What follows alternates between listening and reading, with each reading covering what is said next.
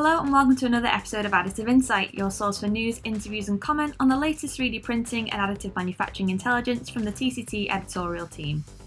I'm your host, Laura Griffiths, Deputy Group Editor at TCT, and in this episode, I'll be speaking to Ellen Kullman, CEO of Carbon, a Silicon Valley 3D printing company whose additive technology has been adopted to print everything from lattice midsoles for Adidas to critical items on the front line of the COVID 19 pandemic. Coming up, we discuss those key applications in more detail, why material science has been integral to Carbon's success, and the challenges facing the AM industry today. If you like what you hear, you can get your free print subscription to TCT Magazine and receive the biggest 3D printing news stories of the week delivered straight to your inbox with our Additive Insight newsletter by subscribing at tctmagazine.com. You can also let us know what you think on social at TCT Magazine and join in the discussion on the Additive Manufacturing Global Community Discord.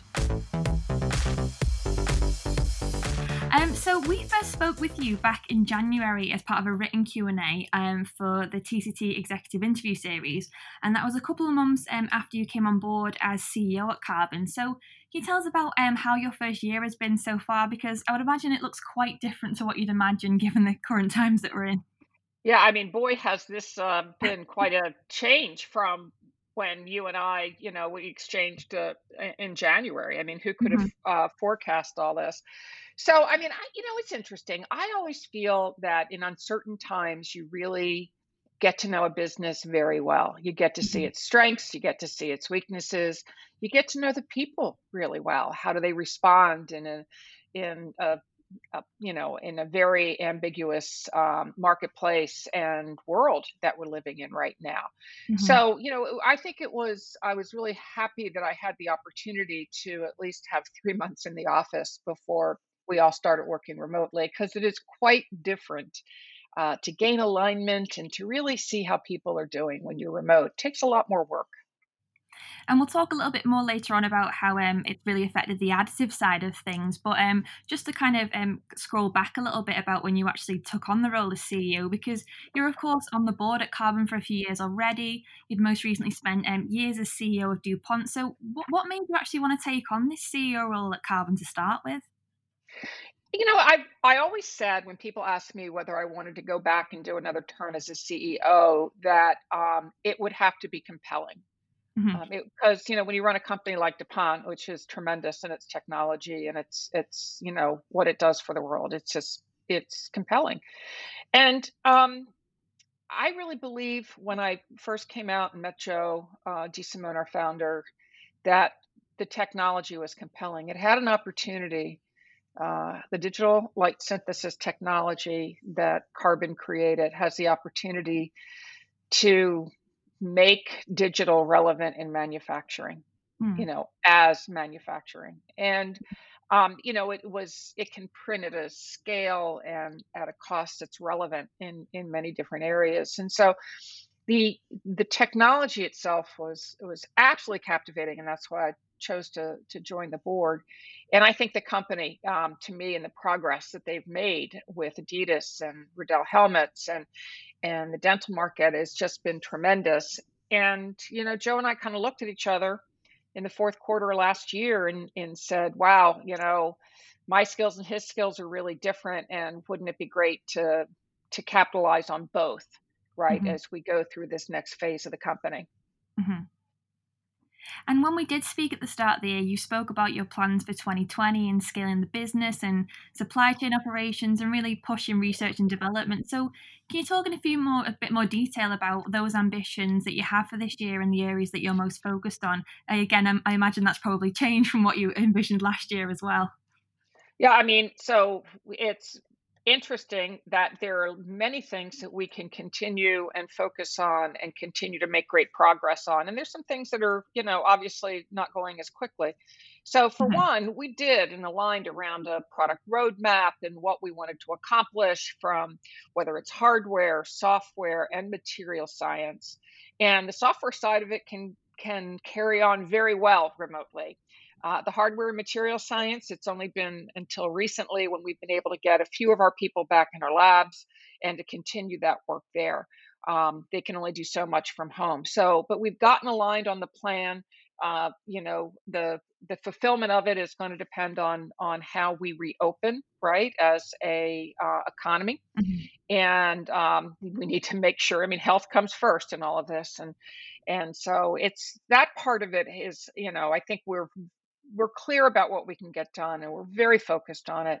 Um, i think that's that's been really the most exciting part of it but you know our ability to interact with our customers is now by zoom or by other you know video conferencing.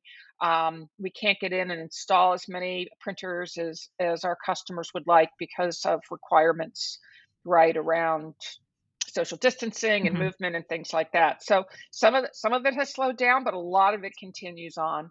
Um, and it's amazing how much we can get done with video conferencing. And um, I think we're mm-hmm. we're you know, my fear in March when we had to all kind of, you know, shelter in place was we were going to lose more ground. I think we have not lost as much ground as I thought.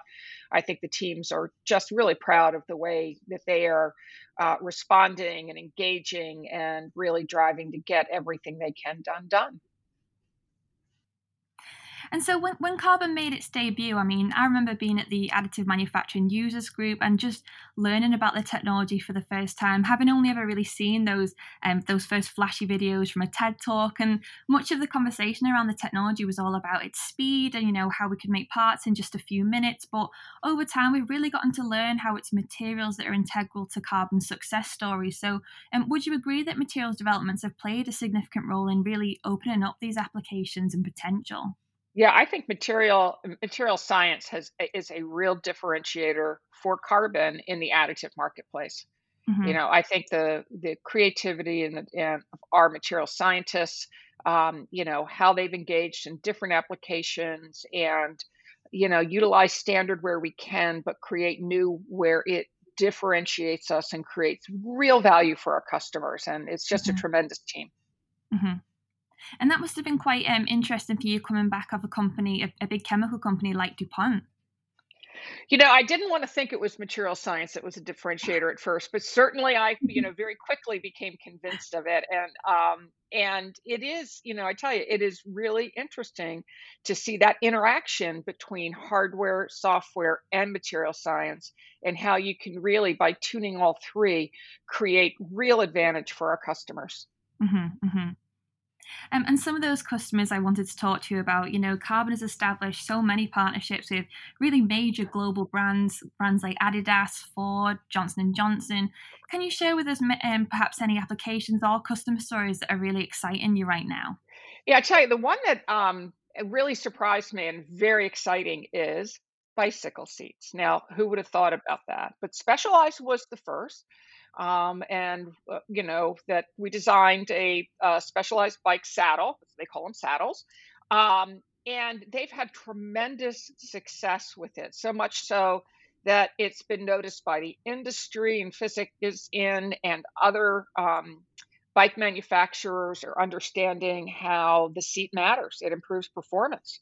Mm-hmm. Um, and and that this is something that you know can grow to you know a great number of, of seats per year it's just been really interesting to see the performance factor it's just not replacing something with something that might be a little cooler to look at right mm-hmm. but it has a real performance aspect to it um, that's a real differentiator mm-hmm.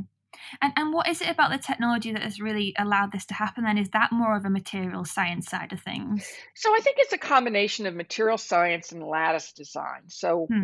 the the seat itself is created from a lattice um, design and printed on our printers, and it, you can't mold it. It's not something that you can injection mold. Mm-hmm. Um, and so, and its ability to kind of absorb energy and dampen energy um, is far superior than the previous materials that were used. And so it is that, I mean, and, and, you know, at DuPont Material Science, I learned a lot about materials that can absorb energy and can dampen energy, you know, and create energy. And, um, and to see it firsthand up close working in a, you know, it's a consumer application, but, you know, in this, in this time, um, you know bike enthusiasts are doubling down on their biking in the in the covid environment and, and mm-hmm. it's really great to see how um, how quickly this became you know a large opportunity for carbon mm-hmm, mm-hmm. And some of those examples there and, and, and those um, companies, they're obviously quite quite big, big um, major brands. But you know, we've also got to think about engaging these small and medium businesses with additive manufacturing. Those that maybe haven't adopted AM yet, maybe they think it's too expensive or it's not for them, or they've just not found that killer application yet. So, um, how do you sort of help them see the value that 3D printing can bring? Is it about starting small with things like jigs and fixtures or prototyping to then move on to to production, or helping them to think additively? What what do you think that is? Yeah, so there's a tremendous amount of prototyping that's done in additive. And I think the trend over the last few years has been the evolution of that not towards not just prototyping, but prototyping to low volume. Mm. So, um, and understanding how quickly they can move, and especially with a system like Carbon, where you're prototyping and can produce the you know, the volume on the same printer and you don't have to have those transitional issues that occur. So we're spending a lot of time working with the communities um, on designing for DLS or the digital light synthesis, our technology, and helping designers. I'm huge design communities around the world, giving them the tools that enable them, right? Because they were taught how to do it in many of them in a world that didn't include a lot of additive. And now, sure, additive's been taught being taught in schools today, but um, current designers and designers that have been in, you know, in out in the marketplace for 10, 15, 20 years, we're helping them understand and, and helping them create their tools or their capability in designing for additive. And that's a real important part of it. And we're seeing more and more of that occur. Our certified production network is certainly working on that. Many of them have designers in their own communities that really help OEMs and other companies come up to speed in this area. So we see it continuing to move. And we, we saw a lot of interest in, in the educational aspects of it as COVID started. Mm-hmm. right? Because they couldn't be in the labs, they couldn't be, you know, um, as connected, or you know, you know, in their offices or in their in, in their places of work. So um, I think it is. We're seeing more interest in it. We're certainly reaching out with uh, different tools and different educational materials that really um, create the uh, higher capability in designing for additive and specifically designing for DLS. Mm-hmm. And one of the other major factors for carbon that, that maybe has contributed to, to this accessibility is um, that Carbon was one of the first companies to introduce a subscription model for um, industrial additive hardware. So, do you think has that had an impact uh, in terms of accessibility and, and uptake from customers who may have maybe thought additive wasn't for them beforehand? Well, it certainly gives them, uh, first of all, they know that when they we install the machine or the printer, that it's always going to be up to date, that it's not out of date when they get it. And that's because we download software upgrades and our, you know, our service people are in there once a year um, to make sure it's tuned properly and things like that. And so we, um, you know, so they proactively understand that this is an investment that will stay current as mm-hmm. time goes on. And I think that's a really important part of the subscription model but yeah, so they're they're paying for it over time, but at the same time, they're not losing ground to their competition because the competition are getting a year newer machine or the next. They're right there with the latest software, with the latest capability, and that's a really important aspect of the subscription model that our customers um, appreciate. And carbon has only been around in the 3D print industry for a relatively short amount of time compared to how long the industry has been here for. But I'd argue that it's already as recognizable as, as some of the big brands that have been around since the beginning. So, as one of the industry's most recognizable names, do you feel a large responsibility to, to get the message right out there about additive and, and sort of manage people's expectations as well? Well, I do think that um, people have put additive into a box of um, prototyping, um, you know, interesting things to give away at trade shows, right? Type of thing, as opposed to necessarily a workhorse in manufacturing.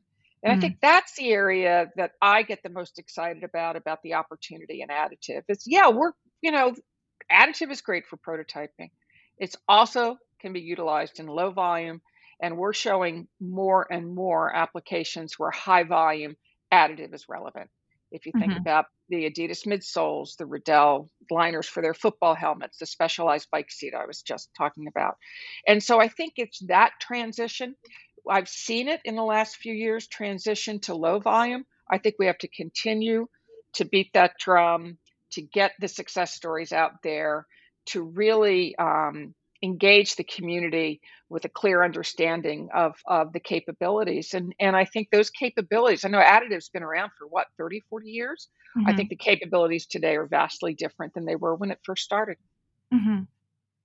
And that kind of feeds nicely into the next thing that I wanted to talk to you about. And we, we touched on it at the beginning, but um, it's the industry's response to the COVID 19 crisis because additive has really kind of shown itself, uh, well, it's shown where it can be valuable and, it, and it's really um, become a, a, great provider of solutions to, to some of the problems that we've been faced with. So, and Carbon has been one of the companies that's been printing test swabs in the millions.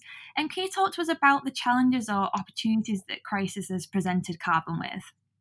You know, I think it's really interesting because um, it was, you know, you can talk about how quickly you can pivot with a with additive technology, but mm-hmm. this it was clearly um, front and center as as we entered into the shelter in place. Um, and had to literally send all of our people to work from home. And many of them can't work from home from a lab standpoint and, and some manufacturing people. And so the people wanted to help and, and people started talking back and forth about what could we do? What can we do with the technology? The first and easiest things was was the face shield frames. And you know, within five seven days of um, when the shelter in place started, we hosted a webinar for 300 of our partners um, talking about you know open source design for face shields, you know, kind of, and what other opportunities they were, and and it was it was tremendous. I think you know because our our network started printing face shields. We started printing face shields with our labs. Uh, we had the support of Adidas to donate them into needy communities. And it was just absolutely tremendous what um, what the community did. Um, and then the shortages, things like swabs came up, and our designers and print development experts probably did 10 iterations of designs in, in, in a two week period of time. And I mean, and this means getting samples into a clinical environment like mm. at Stanford University or, or Beth Israel Deaconess in Boston, getting feedback from the clinicians. You know, can it, um, is it tolerable, right, by the, the patient? Can it um, secure enough sample and can it be read on the existing equipment? So mm-hmm. there were a lot, there were there were more technical challenges there, um, that, with the swab than necessarily for the face shields. And mm-hmm. so, you know, we have we had a partner in Resolution Medical um, who operates in the in the medical um, industry, and you know they worked with our dental partners to you know our dental partners were printing the swabs. Resolution Medical was packaging, disinfecting. Um, packaging and and you know out in the marketplace. And you know it just shows you how quickly and you know and one design download to printers wherever they are in the world to print right? So local for local. And so i think it really did show us a lot. And our you know we did it we did it out of a sense of wanting to help initially and i don't think understood what we would learn right as a result of that and how our customers really felt um, very supported by us by working with them through these opportunities. And so I think there was just tremendous learnings for all of us. Mm-hmm. And you spoke a little bit earlier about um, some of those applications and getting those those customer stories out there to show people and um, the value that additive can bring. So, do you think some of the, the COVID examples are, are going to do a similar thing in terms of shining a positive light on the benefits that AM can bring to the supply chain? I absolutely believe that. And I think so the question is will it stick, right? Will or will we go back to our inflexible long supply chains, you know, once this is over and and people are talking about it in different ways. Um, and so it'll be it'll be really interesting to see. Certainly we're spending our time, you know, each of us in the industry on on understanding the real benefits and aspects of this that could truly um, you know, enable right just much more flexibility in the manufacturing um, capability for different countries. So when uh, in, when issues like we saw this year occur, I mean, so I think that we we've got to learn mm-hmm. um, mm-hmm. from these things, and and so time will tell how mm-hmm. this turns out. And I guess it's also really shown itself as a as a true mass production technology for certain devices, of course, but it, it, it has certainly shown um, where that is a real possibility. Yeah, absolutely. It absolutely has. Um, and another important topic I wanted to talk to you about I mean, it won't come as a shock to any of our listeners to know that you're just one of a small number of female CEOs within the AM industry. You're also the very first female CEO of DuPont, and you're also a co chair of the Paradigm for Parity Coalition, which was established to address the leadership um, gender gap. So I just wanted to um, talk to you a little bit about um, Carbon's approach to this and maybe what you think more companies or the AM industry as a whole could be doing to address the gender gap. Well, I, you know, I think that it has to be part of who you are. It has to be part of your purpose, right? Mm-hmm. To create a uh, diverse and inclusive uh, environment for your people and a culture for your company. I am really, I, I was really, have been really impressed with the work that uh, the founders have done here, Joe DeSimone specifically, in terms of how he engages people, how he hires people, how he thinks about it. I mean, he started the company with the intent, right, of creating a diverse and inclusive environment. And and we're not perfect. No company is. But boy, you know, uh, my CFO um, is a woman. My general counsel is a woman. My CMO is a woman, right? I mean, so my CHRO is a woman, right? So we have um, a, a very diverse leadership team and you know and the conversations are fantastic i mean i i really believe that work itself is enabled by a diversity of people of opinion of backgrounds that that you bring into play and i've i've felt this way um you know my whole life i i you know i guess when I graduated from college, I mean, I was only one of like, you know, a handful of engineers graduating when I did from college, uh, women engineers, I should say, uh, a lot of men. Um, and uh, when I got into the workplace, I never thought of myself as being different. I was just one of the guys, you know, tomboy growing up, played a lot of sports. And when I got out in the workforce, I realized that I was treated differently.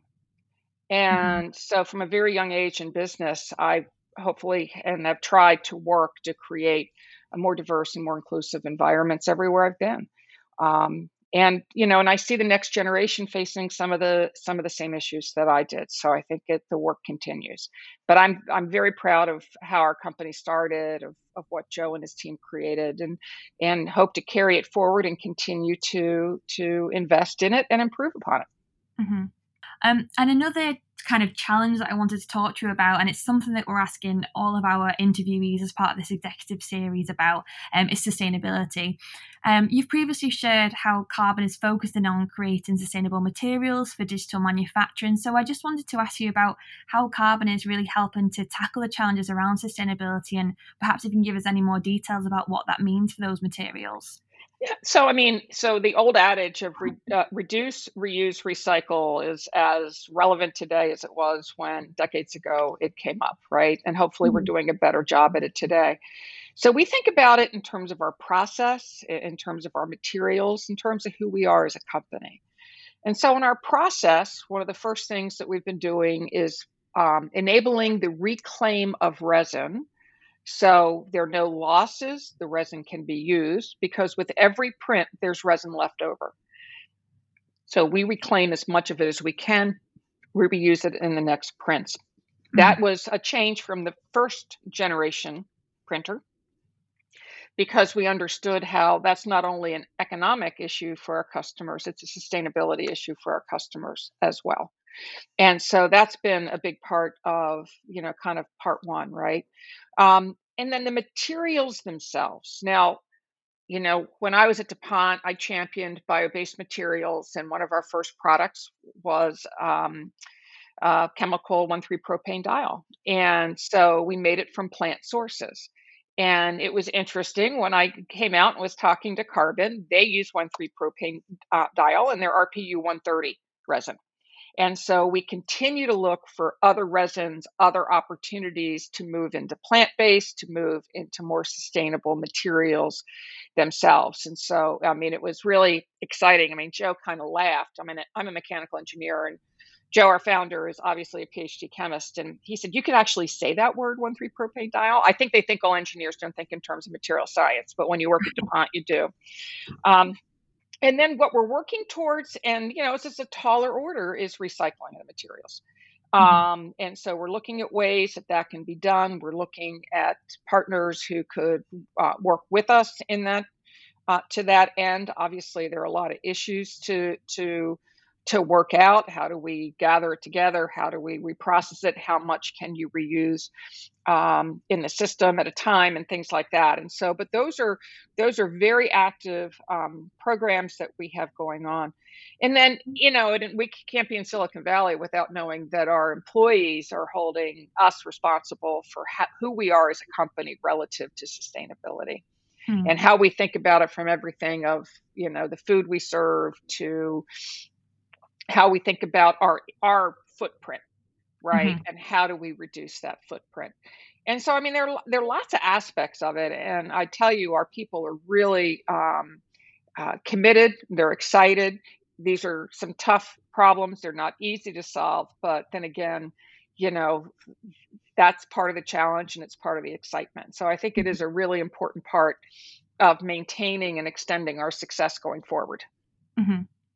Yeah, and sustainability is such an interesting topic within additive because sometimes we think of additive manufacturing as being this inherently sustainable technology because we only, well, we're supposed to only use the material that we actually want to use. But then, as you've said, it's about the recycling and repurposing materials afterwards. So it is definitely an interesting topic within this this industry specifically.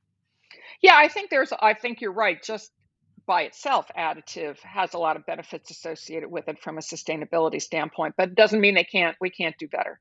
Mm-hmm. And it, it doesn't mean we can't even create even stronger, um, you know, programs going forward. Mm-hmm.